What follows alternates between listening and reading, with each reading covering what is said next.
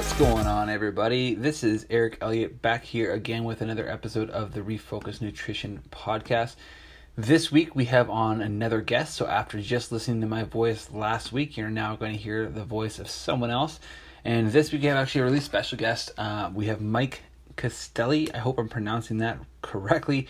Uh, Mike is the CEO and one of the founders of Nova Three Labs, um, who I had on. I had on their uh, their um, one of their other owners uh, a couple weeks ago, Chrissy Barron. Uh, we talked about the the uh, psychology and the mindset around training. Um, so if you didn't listen to that episode already, definitely go back and listen to that one because she dropped some uh, some really good stuff in that episode. But in this episode with Mike, we talk and take things a lot differently. We talk about how Mike got into where he is today, how we got into the supplement industry in general because as he mentions, he didn't really want to to to get started. Like he didn't want to actually get into supplements. Never so uh, saw himself as a business person selling things. Um, actually, now he's a firefighter in Lethbridge, Alberta too, so he's not that far from uh, from where I live right now. And uh, but then Mike tells tells how he got into nutrition, into CrossFit, um, how he founded Nova Three Labs, and why he's still doing what he's doing today, um, and also talking about kind of the science around nutrition within CrossFit and why the supplements they created is what they created. Um, Mike is someone I like. I, I look up to a lot in the industry, and he's actually someone I'm looking forward to working with in the future uh, with my nutrition and dialing things in that way. Because I think, as I mentioned before, coaches need coaches. Um, everyone needs a coach, right? I definitely believe in the value of that. So, um, that's everything from me, guys. If you are interested, definitely leave us a rating and review. That would help out so much for sure in the future. Um, but for now, here is my interview with Mike. And we're back, guys. We are back this time with a very special guest, uh, CEO and founder of Nova 3 Labs, um, Mike Castelli. Uh, so, Mike is obviously the CEO and founder, but he's someone that I had Chrissy, uh, Chrissy Barron on a couple episodes back, which I'll put in the show notes as well, um, kind of talking about the business, but also she kind of alluded more on the mindset of things um, when it comes to just training in general, because that's something she specializes in with her education. But I wanted to have Mike on to talk about the the company in general, um, but also its foundations and you know the supplements that they create today. So I don't have a ton of information on you, Mike, but when it comes to the brief stuff that I have read, um, you're a guy that you know loves fitness, loves athletics, uh, got really into it as a kid. From the sounds of things, played a bunch of different sports. So tell me, I guess, how you got into fitness from that perspective, and, and a little bit of the Coles Notes of where you are today.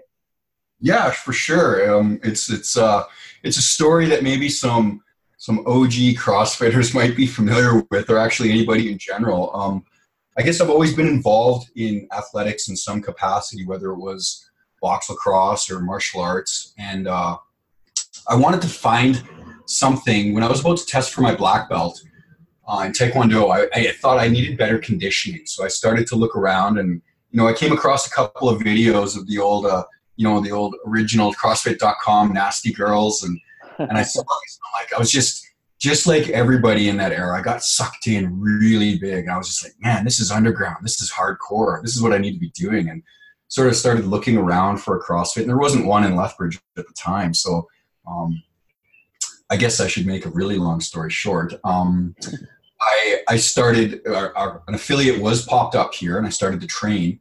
And I realized that at the time I was older, so I was 35 at the time, and I realized, you know, I think I need to get my nutrition in order to to pick up the pieces and stay stay competitive with some of the younger guys. So, just from a personal interest point of view, um, I started to read everything I could about performance-based nutrition, and I already had a pretty good base. I was it's something I've always been interested in. Um, one second, I'm just to close a window here.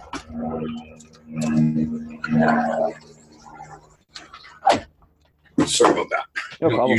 Helicopters flying over here. Um, but uh, I, I started to to take a bunch of courses too. So I started to with without the interest of coaching, without the interest of starting a business. I had no interest in that. I had been a career firefighter um, since 2000, and I had been involved in emergency medicine since 1994, and that that's my meat and potatoes job. So I was looking to start a business, um, and I just started to accumulate a lot of knowledge, and it started to really make a huge difference in my performance. And of course, like I drank the CrossFit Kool Aid, and basically, you know, got my black belt. Boom, quit the next day. My sensei was did. He thought he did something wrong, but I'm like, no, sorry, you got sucked into the CrossFit cult, and and it was awesome.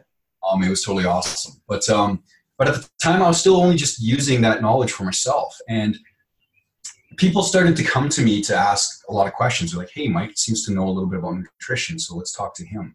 And there was a couple of incidents where I had been seeking answers to questions, and I had asked a few people who at the time were my mentors, and I had been given some wrong information.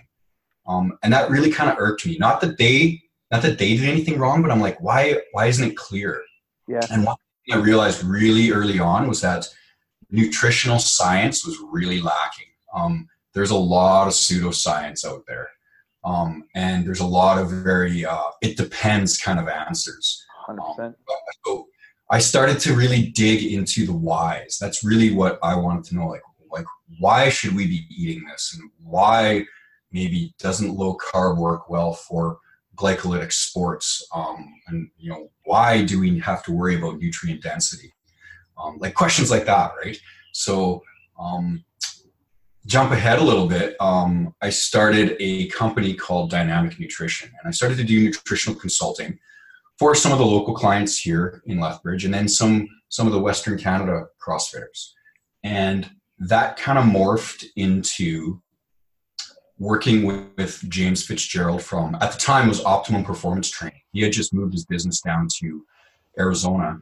And I was consulting with one of his clients, and he sort of headhunted me and shot me a text and said, Hey, you want to work together on some stuff? I'm like, Yeah, definitely.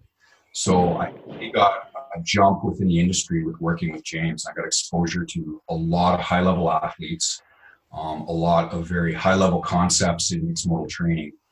And from there, um, man, how, how long do we want to spend on this? Jump ahead even. just jump ahead today. So today, what does Nova 3 Labs look like? Um, well, it's myself and Chrissy Barron, and she is the business operator. She's the director of operations. Um, so she basically runs all the money side of the company and, and the day-to-day activities. And I'm still involved with the nutrition the formulation of our products. And and if we go, sorry, I'm jumping around a bit. If we go back a bit, um, I've always been what I call a reluctant entrepreneur. Um, I never wanted to be a business. I never wanted to take money from people to talk about nutrition. It's just something I've been super passionate about. Um, but there came a time when I started to do some uh, some hormone testing. So initially, that was just some salivary testing um, involved with um, cortisol, DHEA, testosterone. I started to get into that with some of my athletes because I started to see some very significant signs, and, and, this is a deep rabbit hole that what I want to talk about, but significant signs of overtraining within uh, some mixed modal athletes. Wanted to know why. Once again, why is this happening? So I started to do some hormone testing, um, and started to use some formulas. And then one day I was sitting at this desk here, and I was like, you know, I wonder if I could put a formula together instead of using like this, this, and this from this company. And I was lucky enough to find a manufacturer that was willing to do that for me at the time. And that's really how Max Adrenal came out. That was the first product that that I had. And this was when the company was still called Dynamic Nutrition. I actually still have one bottle left of the old. Uh, I've got it sitting on my shelf up here. The old, the, the big bottle with the sachet packs. Um, and that's really how that kind of started. I never wanted to start a supplement company. I kind of was like, I want a product that I want my clients to use and something that I want to use because as a wannabe CrossFitter, as a shift worker, as a new parent, I'm like, I'm feeling kind of burnt out these days. So, um, you know, my hormone profile at the time was pretty sad. So, um, so that's how the supplement side started. And then that has really morphed into like people ask me, um, you know, why have you created the supplements you created? Like, what's the reason? I'm like, honestly, these are the products that I use. And not to be selfish, but but when I create, when I formulate a product, I'm looking for something that, how is this going to improve my life? It's like, okay, adrenal support makes sense. Shift worker, performance based athlete. Um, sleep issue, shift worker. Okay, let's create a sleep product. What would I use? Well, prior to Max Sleep, I was using a combination of GABA, L-DOPA, ZMA, and I would just put it all together. And I'm like, okay, let's make this product happen. Um, max capacity, another one. It's like, okay, um, acetylcholine, we need more of that as performance-based athletes for mental focus. Um, instead of just taking a bunch of phosphatidylcholine from like sunflower lecithin or soy lecithin, why don't we create a better product? So that's why a lot of these products have popped up like this. So yeah, I think that's like that's an awesome story. There's a lot of things I could like. We could talk for hours, and I would I would to be honest with you go down you know a number of different rabbit holes. One of the things that kind of struck me when I was going through your bio um, and also some of the things you mentioned that you were learning when you started out with. One of your certifications is the now extinct CrossFit nutrition uh, certification with with Robb Wolf at the time. I'm assuming he was the one running the course, and yep. obviously he's the he's the founder of the paleo movement, and you know paleo has has done a lot of really good things. Um, in my opinion, it, you know, it's anytime you look at entering something from a food quality perspective, it can definitely bring emphasis on a lot of good things for people's nutritional habits. There's no question about that. Um, but on the CrossFit side of things, and he even writes it in his book, um, Wired to Eat, is that, you know, for performance aspects of things, paleo might not necessarily be the right approach. But when it was big in, in, in the early 2012, 11, before that, mm-hmm. people were doing that, right? Like, and I, I wasn't in the CrossFit scene at that time. So tell me about your your learnings of that shift at the time, but also why, like, tell tell me and tell the listeners why um, we need to be having more carbohydrates for a glycolytic sport like CrossFit. Yeah, that's an awesome, awesome question. Um, yeah, so Robb is a huge, was a huge influence and still is a huge influence with some caveats. But um, I mean, when I entered the, the sort of the CrossFit arena, the big thing at the time was the zone. Um, uh-huh.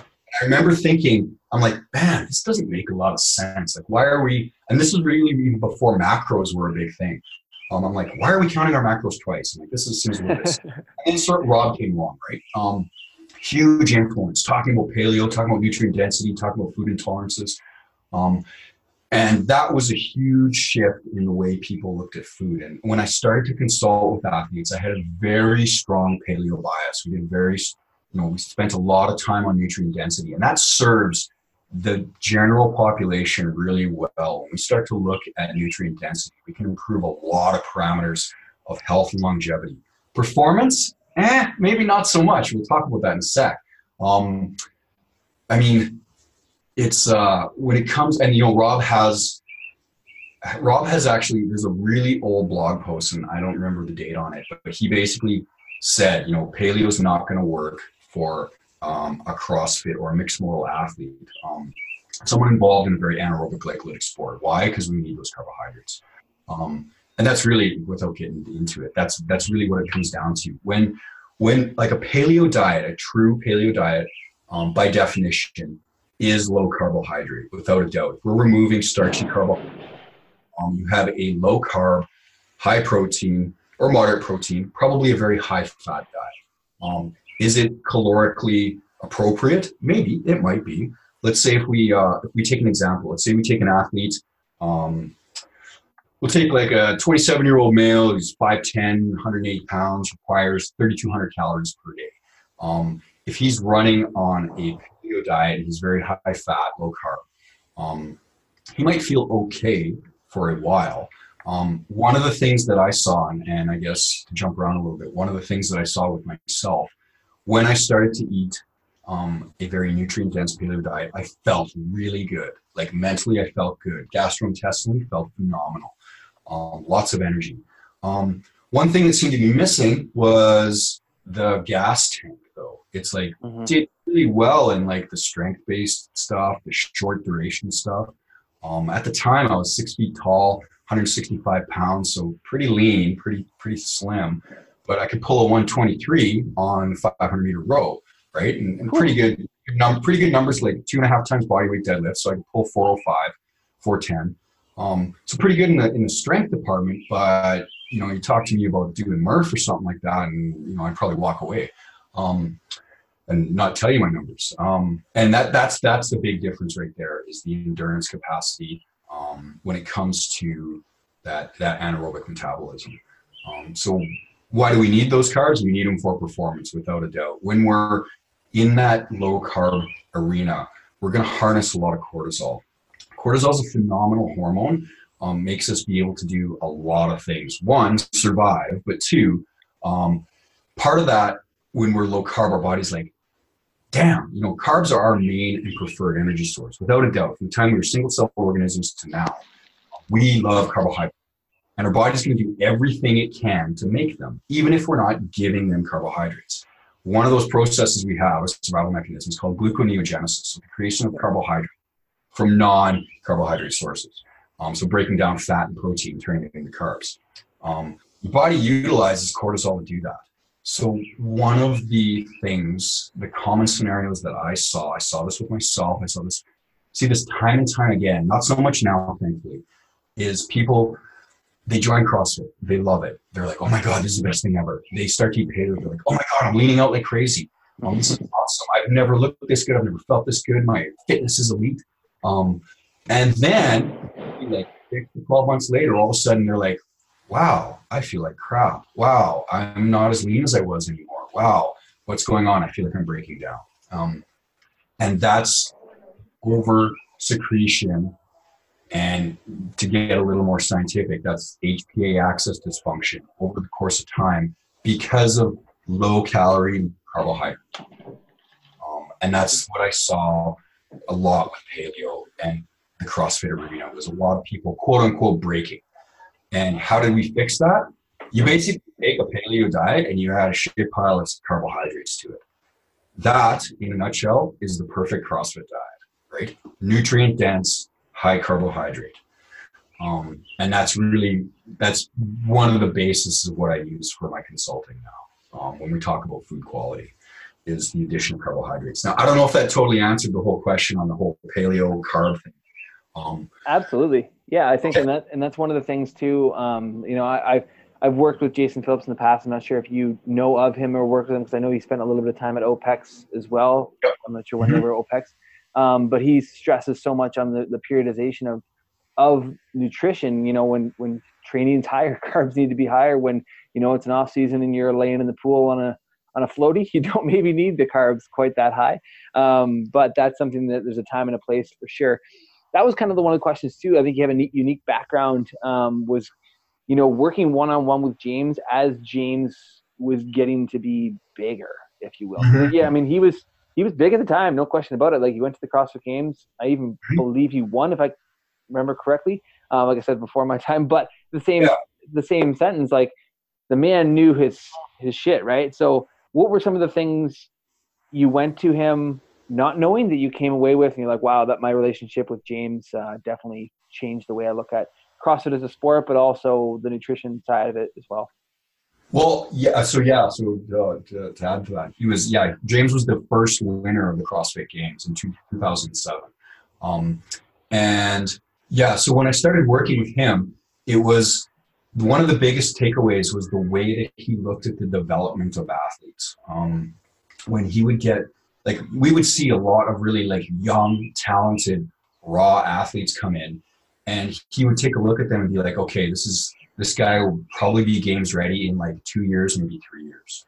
It was a very long term approach that he took to developing athletes, and he was one of the first um, coaches to sort of take a look at at specific energy systems within CrossFit. Because if we think about it, CrossFit requires it's mixed modal, right? It's everything. It's all modalities, all energy systems. Um, so he took a look at developing, putting an emphasis on developing aerobic capacity for mixed modal athletes, um, you know, strength endurance, and and at the time the OPT CCP course for for, uh, program design, um, it was sort of the, the first one that everybody has branched off of.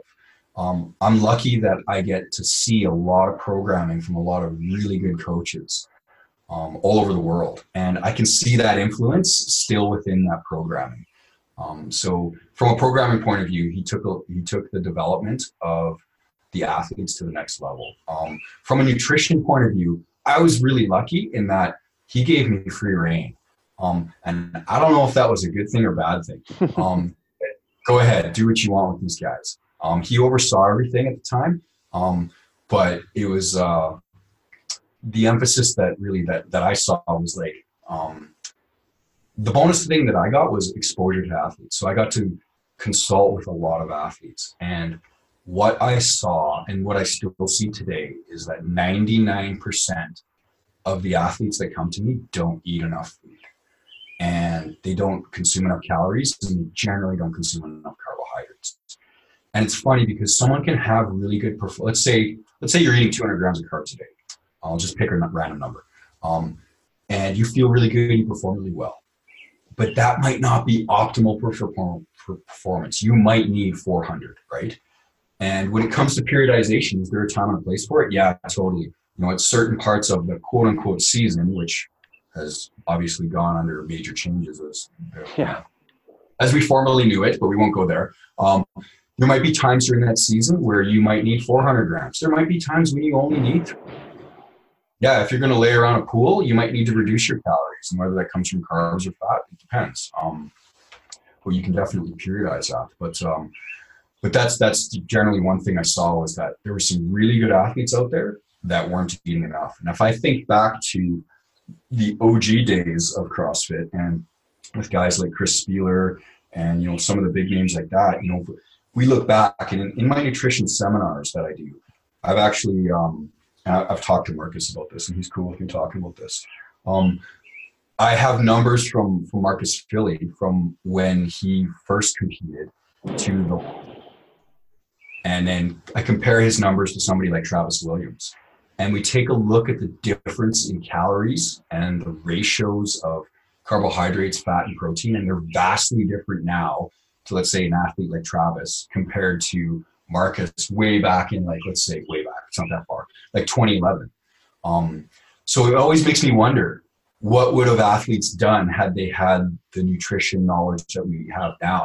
What would their numbers look like back then? Because we know that you know back in 2007 when guys had to do 155 thrusters, everybody was floored. They're like, oh my God, I can't believe 55 thrusters. This is horrible. You know, James even talks about that. He's like, I just thought, I thought I was going to die. Um, and now it's like, oh, my mom rolls into CrossFit and day one she's doing 155 thrusters. Um, you know, which is um, being extreme, but I mean, the way that the sport has evolved is is is parallel to where nutrition is. Nutrition knowledge of the generalist coming in is much higher than it used to be. People understand. Sorry, go ahead. Yeah, I was going to say I absolutely agree to that point. Like I think you know there's there's still a lot of, of loopholes, if you will, um, to where where people are going with nutrition and and when they're general understanding. But you know most people these days are coming at it with at least a, a base level knowledge uh, when it, when they walk in the door. I, I'm assuming compared to what it was ten years ago when they walked in. Totally, yeah. So I used to hand out um, a food log tracker to my clients, and it was just like it was blank, and I'd be like, write your food down, give it back to me. Um, and you know what? There's actually still some value in that. When actually people do that, it's putting pen to paper, and they're more connected with their food and whatnot. But um, mm-hmm. get that back. But nowadays, um, almost all my clients, I'm like, hey, are you tracking with some sort of food tracker? Like, oh yeah, you know, I'm using MyFitnessPal, I'm using my macros or, or, or Fat Secret. Like almost everybody is tracking macros in some degree. Where before, nobody was tracking macros, and I would take it and I would break it down with like this old school program, figure out what their numbers were. Because even back then, prior to the whole if it fits your macros sort of blowing up that crowd from the bodybuilding community, um, I still thought there's value in figuring out quantifying the, the nutrition. Right? There's there's always the quantity aspect, and there's always the the quality aspect. Right? We need to know how much we're eating and what we're eating. Right? Um, yeah, yeah, one of the questions I had for you, you mentioned like, you know, most of the people you see or you saw at the time were massive undereaters. I still think that see that comes to me for the most part today. Like, um, m- one of the questions I often ask people is like, you know, when was the last time you weren't dieting? Like, when was the last time you weren't trying to diet? Right. So like suppressing calories. What are some like take home things for people who are listening to this? Be like signs that are not eating enough. How do they tell? Cool. Yeah, signs you're not eating enough. That's a good one.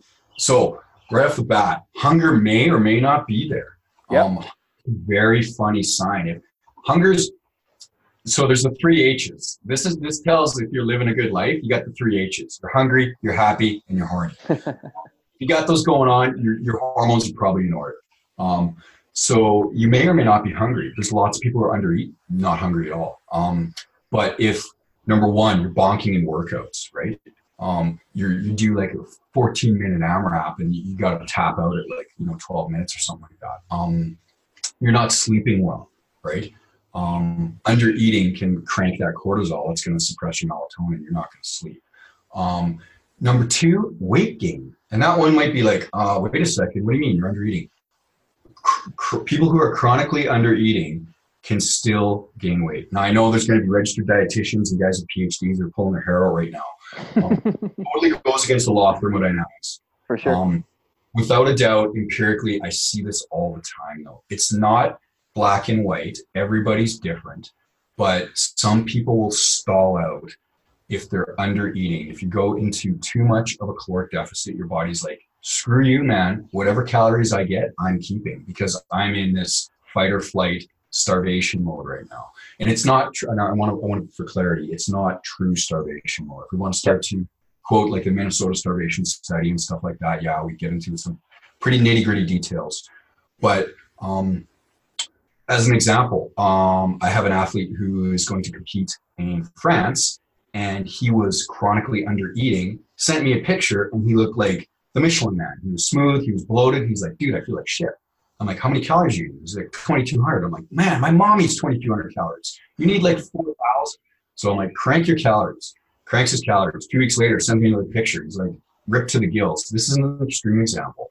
And he's like, wow, what the heck? I'm eating more and I'm eating out. I'm like, yes, you're a performance based athlete. So, um, tangent there. But what are some other signs? Irritability, um, unable to think clearly. Um, if you are hungry, you're thinking about food all the time. Going back to the hunger, if you're not even interested in food at all, you might be severely under eating, right? Your cortisol might be cranked so much all the time it's suppressing your hunger, right? Um, decreasing in your in your percentages, right? So if you know if you're an Olympic weightlifter and you know your percentages, um, or you're doing a resistance-based program and you, you know your weights, if you can't hit close to your one RMs. Now, there's periodization that's involved in this, right? But if you can't even hit 80% on, let's say, your dead or your squat or your overhead press, um, and you're properly warmed up and all that kind of stuff, you're probably under. Um, when I start to feed athletes, the first thing that happens before body comp changes, before anything, the first thing I hear back is, "Wow, I can't believe how good I feel in the gym." Right? and it's usually the number one thing that goes up first would be strength yeah no that all like that all really makes a lot of sense and i i definitely agree with you on the side of things like it's it's almost weird that even with how much knowledge is out there like we said things have changed but you know you mm-hmm. see you see people like you know that the athlete you're working with you mentioned going to france like competing at a higher level and they're still not at the right spot um like i i i kind of laughed um sarcastically, but almost hum- humorously as well. Just that um, one of the one of the athletes who's qualified for the CrossFit Games, he's I believe a three or four time CrossFit Games athlete at least. I won't mention his name because it does it doesn't serve me to to put him down or anything. Um, but he's he's a well known athlete and he's eating 28 50 calories a day.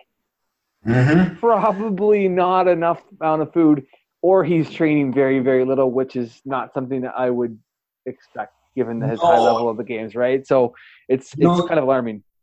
You see, and I think there's a couple of reasons for that too. So one of the things I see, even with with strictly performance-based athletes, there's always pressure to without a doubt. And I think this is a total tangent we can go on, but I think for social sure.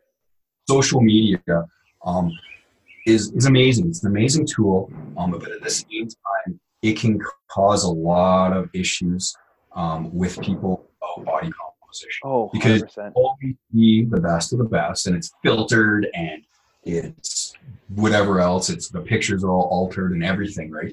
And everybody has pressure to look good, and I hear it all the time, more so than I ever used to, um, from from athletes. Um, so I think there's always this pressure to cut, to be lean, to look good, to perform and look good at the same time, right? So I do get a lot of athletes these days who are like coming off a cut, and it's I'm not going to slam other companies, but they, they have cutting templates and and all sorts of stuff like that. And I don't think that really serves a performance community all that well. No, um, not at all. And there has been some very high level coaches who have said that athletes should be as lean as possible. Um, and I definitely disagree with that, and I'm not the only one in that field. Um, no, I agree with you there too. Because like again, not without mentioning the coach's name, he's been on record saying athletes should be at 12 to 15 percent or 8 to 12 percent um, before they can before they can quote unquote play the game. Which is again, that doesn't you don't you don't win or you're not successful in the sport because you're that lean. No, not at all. And you know, I've talked at length. Kyle Ruth from Training Think Tank did a really good post on this a while back, and it, there's like there's an inverse relationship with um, with not not inverse, but it's almost on a curve where an athlete will have good performance once they get lean, but if they get too lean, their performance decreases. And I've seen time and time again. Unless somebody and we, you know, with, with the CrossFit Games athletes, and we're always doing this. So, really good quote. I stole it off Instagram. I don't know who said it. Compar- comparison is the thief of joy. Um, and if you take a look at all those athletes, they are the cream of the crop, right? They have this amazing body composition. Their biomechanics are awesome. Their performance is phenomenal. Um, so they are lean. The average person trying to get that lean, it's going to come at a cost, and that cost is performance. So saying just having a blanket statement saying you have to be at a specific percentage, I think is negative. And that makes people chase the wrong thing. Um, Absolutely. The second part to that though would be, and I love throwing this out, and I'll say I stole this from Robb because he used to always answer questions like this. It depends. Everybody. yep. Right? So I have some female athletes that are close to like 400 grams of carbs, 100 grams of fat, you know 150 grams of protein they're eating tons of calories i've had some male clients one i can think of in particular six foot four originally 250 we leaned him out to 225 he was at like 2200 calories by the time he got to 225 and training twice a day five days a week.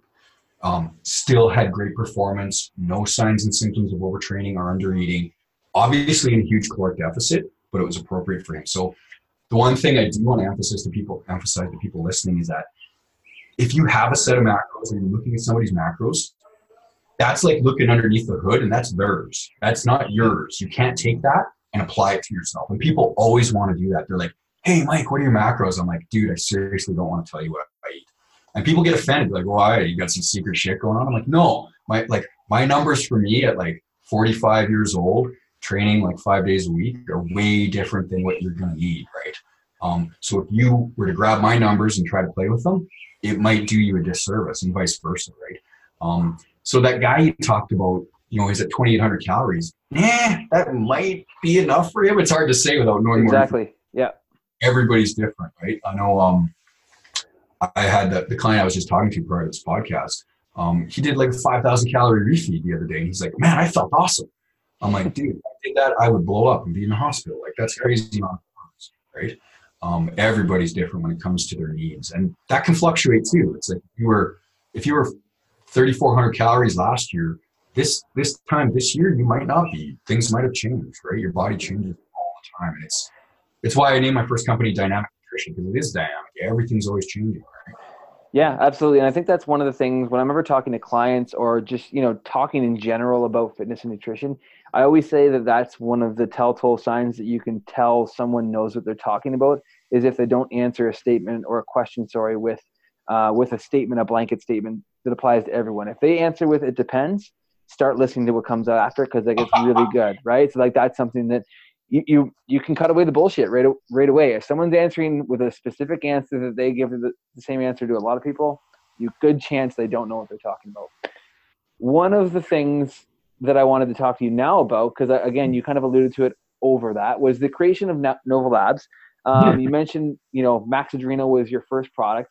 That's yep. one of the things I think that you guys do more than other companies, if you will, um, in the supplement industry is is focusing on the recovery aspect of things, um, yeah. not selling fillers, right? If you yep. guys wanted to, you could get into the the pre workout and the um, and the fat burning the fat burners and and just sell product, right? Just move product for money. You can do that. Why didn't you do it? Um, transparency. Um, for, for one, um, one of the one of the re- and, and you know efficacy, efficacy and transparency. Um, to go back to to why I created the products I did was one, I wanted them for myself. So I knew that my biggest thing was recovery. Um, I knew that when I went to the gym and I had my programming and it kicked my ass, I'm like, God, I need to recover so I can get back in the gym really quickly. So I wanted to focus on recovery. And if we think about it, we're in the gym on average, let's say an hour a day. Um, the other 23 hours, we're trying to recover. And that's where we're making those quote unquote gains, right? And it's really important to do everything you can to recover as quickly as possible. And it's really not what you do immediately pre workout, it's what you do post workout every single day for like 365 days a year. Um, that matters. Like how I'm going to feel next month and next year at this time really matters what I'm doing after my workout. So that's why that the focus was on that. It was all about the recovery. Um, and I guess the other aspect, transparency aspect, was one of my biggest pet peeves when I would be looking for a supplement. I would number one not be able to find the ingredient label online very easily. That was a huge issue for me. I'm like, okay, what is this company trying to hide? Number two was proprietary blends. Absolutely despise that. The, the supplement industry, without a doubt, is not a not shady industry. It can oh, yeah. be, especially in the US. Health Canada doesn't do a bad job of regulating the supplement industry, but it's really not that great. It's not as great as people think. Um, within the states, um, and honestly, that's where we manufacture. Um, initially, Max Adrenal was manufactured in Canada, and then we moved operations to the states. So we manufacture in Utah. We ship out of Utah. Um, you can do whatever you want. You can put whatever you want in a supplement. You can slap whatever label you want on there, and nobody is checking.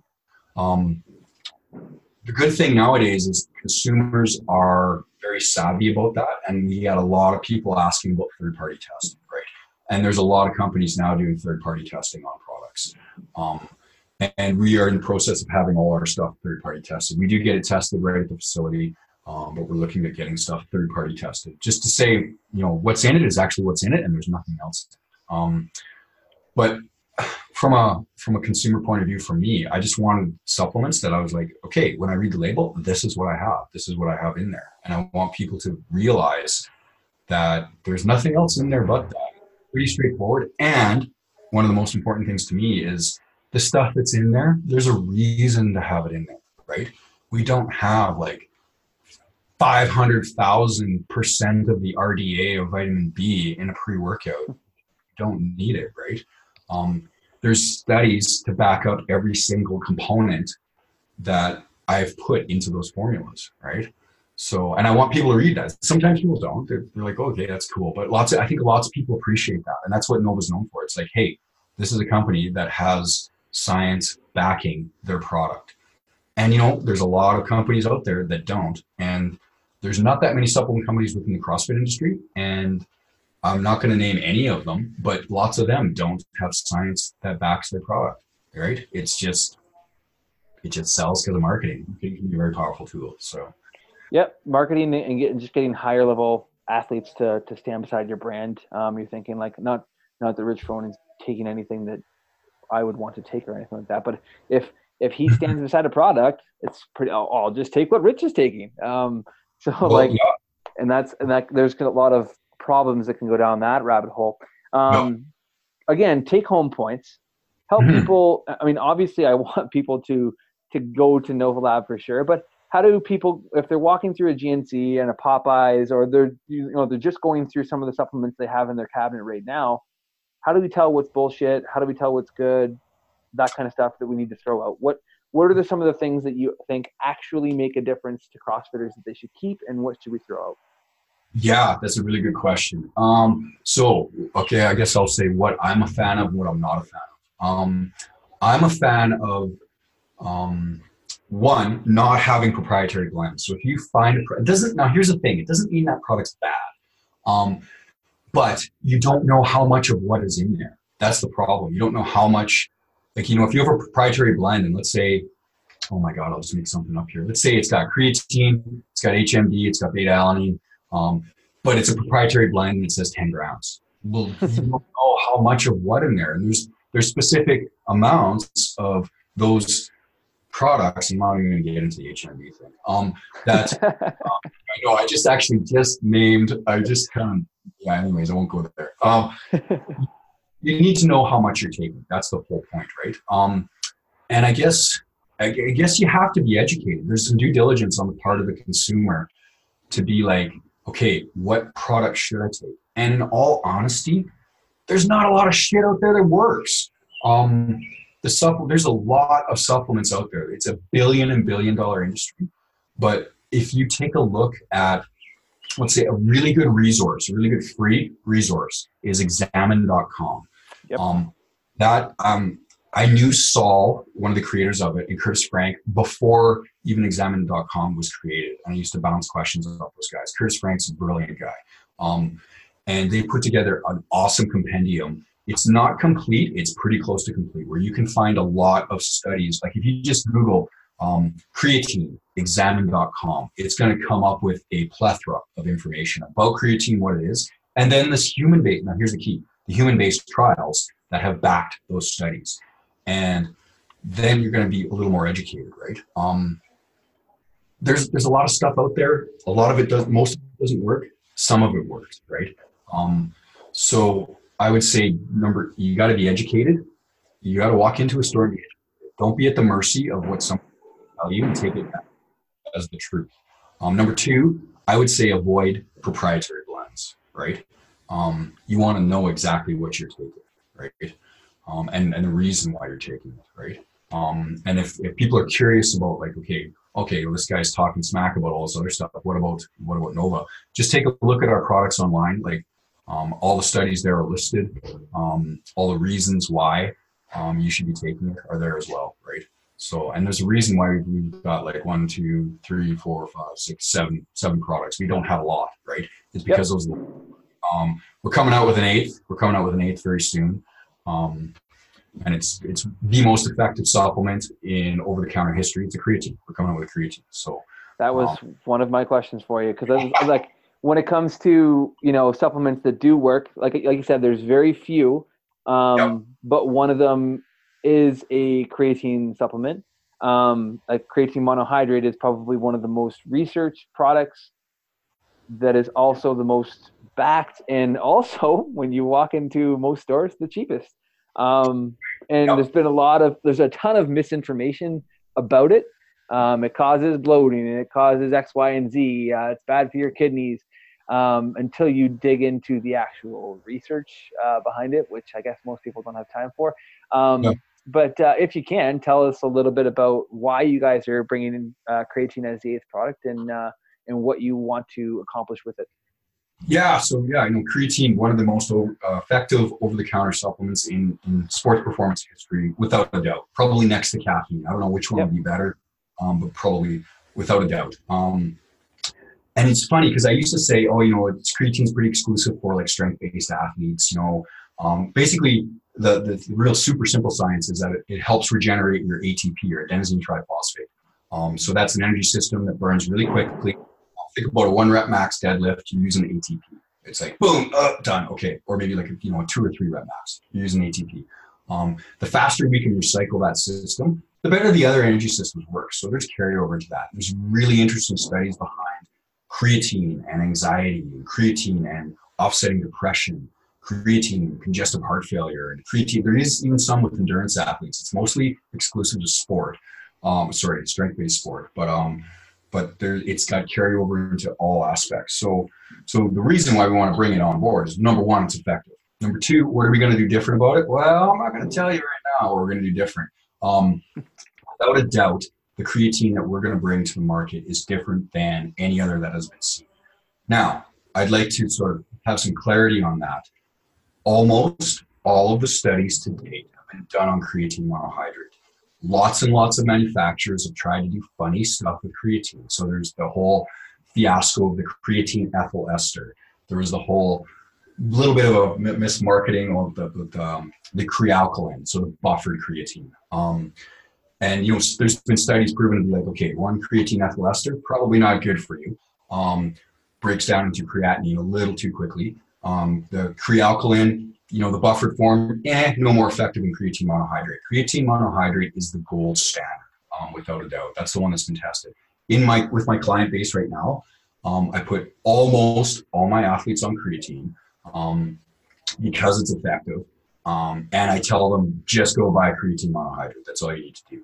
Um, the creatine we're going to come out with is a little bit different, and it's going to be obviously backed by some science on why that is. There's been some new studies that have popped up on some different types of creatine. So um, I'll just be a little bit vague on that purposely. And um, we're going to be uh, getting that out probably within the next three to four months. So formula is done. Manufacturing is going to be starting right away. And um, yeah, that's something though to get away from from pitching my Nova stuff. Um, that's something that I think everybody should be looking at for sure. Um, the benefits, without a doubt, um, are there, um, and this the safety factor too is super super super high. There's yep. been a lot of misinformation about creatine, yeah, using creatine and renal health, um, creatine and you know, uh, you know, heat stroke and all that kind of stuff. Um, and there's you know people do still silly stuff, right? You know, people will take creatine and they'll go and not hydrate and train for like you know four hours in the sun. Well, happen, right? Um, you know, cramps. Muscle pulls, and stuff like that. None of it has ever been correlated to the direct use of creatine. So yeah, I, I totally agree with you on that research. One thing I wanted to ask you too would just uh, do you generally recommend for creatine monohydrate if people are taking it to uh, like you know some companies will say you need to load it some not. i usually just say like you can just take the five grams daily. Yeah. It, does, it doesn't yeah. crazy. Yep, five grams a day for 30 days reaches saturation. Yeah, the whole loading dose thing, it gets you to saturation faster, but it doesn't. There's if if anything, it's going to cause any more potential side effects. And some people will have some weight gain without a doubt from creatine. So there's there's hyper responders, there's responders, and there's non-responders. And I've seen all three types. So a hyper responder would be somebody who takes creatine they're up five pounds. Next thing you know, they're putting 20 pounds on their squat, like within the next week, right? There's responders who over time will be like, oh yeah, I know, I think my weight's up. Man, I feel really good. My strength's going up linearly. Uh, and then there's the non-responders. People take it and they're like, yeah, you know what? I got nothing, man. Nothing's changing on the weight scale. Nothing's going on. You generally look at their diet and they're usually crushing about 250 grams of protein a day, you know, from, um, thank you, from, um, um, from animal-based sources and whatnot. Like you know, vegetarians will have you know much lower levels of creatine than someone eating like animal-based protein. Um, but um, where was I going with that thought? Holy, totally derailed that. um, yeah, so yeah, so it's a product that works under saturation. So it's like you take it, it's not you're not going to notice anything. It's like after that 30 days of taking five grams a day, then your create your muscle creatine stores will be saturated, right? And we generally run around, if we think about our muscle stores, it's a cup that's about, depending on your diet and your genetic makeup, it's a cup that's about one third to a half full, right? The whole point of taking creatine is to make sure that that creatine tank is topped up. So when we need it, we're recycling that ATP a lot faster. And what people will notice immediately would be, oh, my max strength is up oh, my strength endurance is up. I can get more reps at a higher percent. Um, some people will notice that their endurance is up. So one of the side effects of creatine causes intracellular muscle hydration. Now, that's much different than bloating. People are like, oh my God, I got bloated from creatine, dude. I went up like five pounds. I'm like, no, you're not bloated. Your, your, your muscle cells are more hydrated. Part of what that does, that can buffer acidosis, right? Acid of muscular fatigue that is very predominant within the mixed modal community, right? When we're doing anything glycolytic or anaerobic, we're going to build up some hydrogen ions. That's creatine has the ability to cause an ergogenic effect through the buffering of acidosis once it's there's, yeah. there's a lot of that too, right? So absolutely. Um, One of the other things I wanted to talk to you about, like, in terms of a product wise, was yeah the I believe it's the Max Recovery. Yeah, it's the Max Recovery, I think. Um, and that is the I think it's a post workout it's a post workout drink and the the combination that you know as a nutrition coach I like to recommend to people is, especially within you know the metcon CrossFit community is at least a one to one maybe even a two to one ratio of carbs to protein.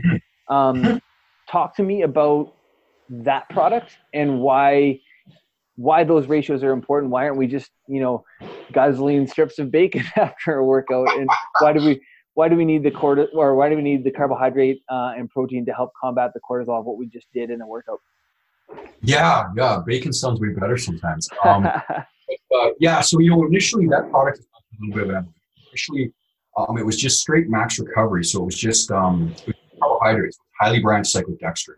Um, yep, love that product. Since day one, um, yeah. So now in, in, the form that's available now, it's max recovery plus protein. So we've added um, whey protein isolate. Um, and there's some history behind that. I'm interested to find out all about. Um, initially, I've always pushed, you know, the, the two to one carb protein ratio, sometimes even four to one way back in the day. One of my influences was uh, was John Berardi, um, back prior to his, his evolution precision nutrition. Um, and he would really push the four to one carb protein ratio. And that's a little bit high for a lot of people. Um, these days, what I actually do with a lot of my clients, even the high level competitors, we're doing a one to one carb protein ratio. And the reason for that is I personally like to partition the carbohydrates more around in the day and especially more post workout. And I get a lot of feedback from my clients. And they're like, hey, would it be all right if I like didn't drink my carbs and actually ate my carbs? I'm like, dude, you can always eat your carbs. Like you never go wrong with whole food.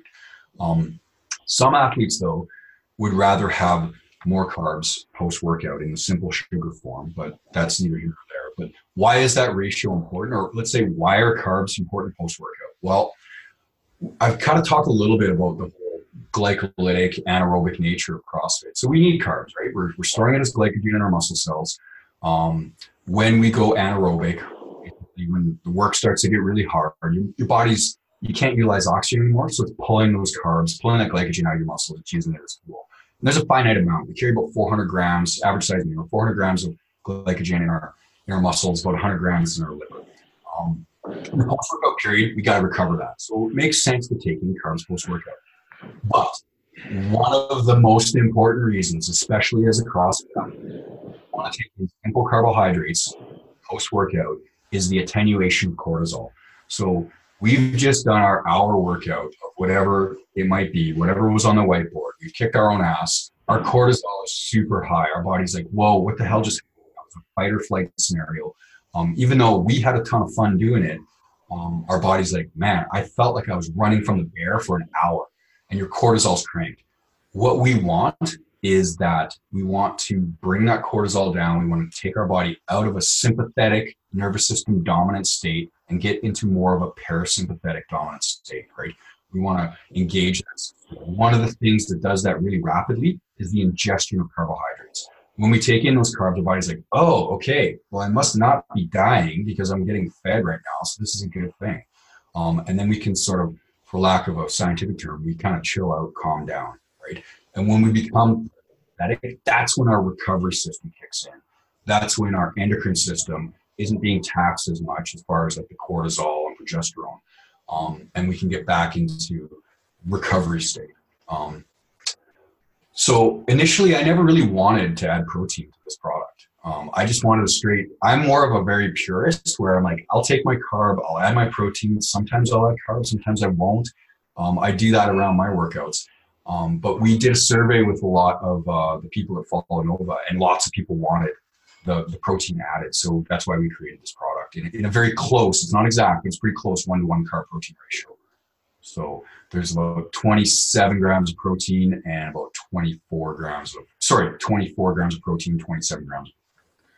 No, no, it's 24 grams of protein, 28 grams of carbs. Sorry. Yeah, and like that's that's exactly basically what I was kind of talking about as well. Like the amount of times that you know people go about their day-to-day lives we're getting busier and busier. Like let's be honest you go from one thing you know people a lot of people i'm actually at a gym right now and and it's it's it's noon on wednesday and people are doing their i mean the class is full and they're going to do their workout and a good portion of them are just going to race back to the office not have any food right? Um, so all you did was go from one sympathetic activity into another sympathetic activity without ever putting anything parasympathetic in and then you're wondering why you can't sleep at night and your performance is going through the shitter, right? So like I definitely, you know, a, a, product like that is something that again, supplements are the the tip of the spear in terms of what will make everything work. It's not the, it's not the foundation, but um, that's one of the products that you know will definitely make a massive difference for not only performance but performance through recovery. Because if you can't, re- he who he who performs best is he who recovered best, right? So yes, exactly. that's super important to to keep in mind. I wanted to uh, to kind of wrap up a little bit more with a little bit more personal questions from you.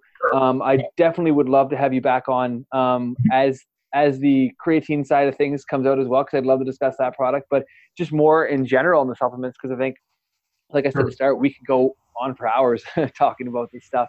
Um, so one of the questions I like to ask people is, you know, I got into nutrition coaching because similarly to you, I wanted to learn more about it as well.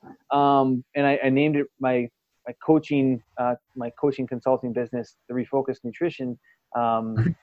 because I wanted people to refocus on certain things. Like trying fad diet from fad diet didn't really seem to gel with me.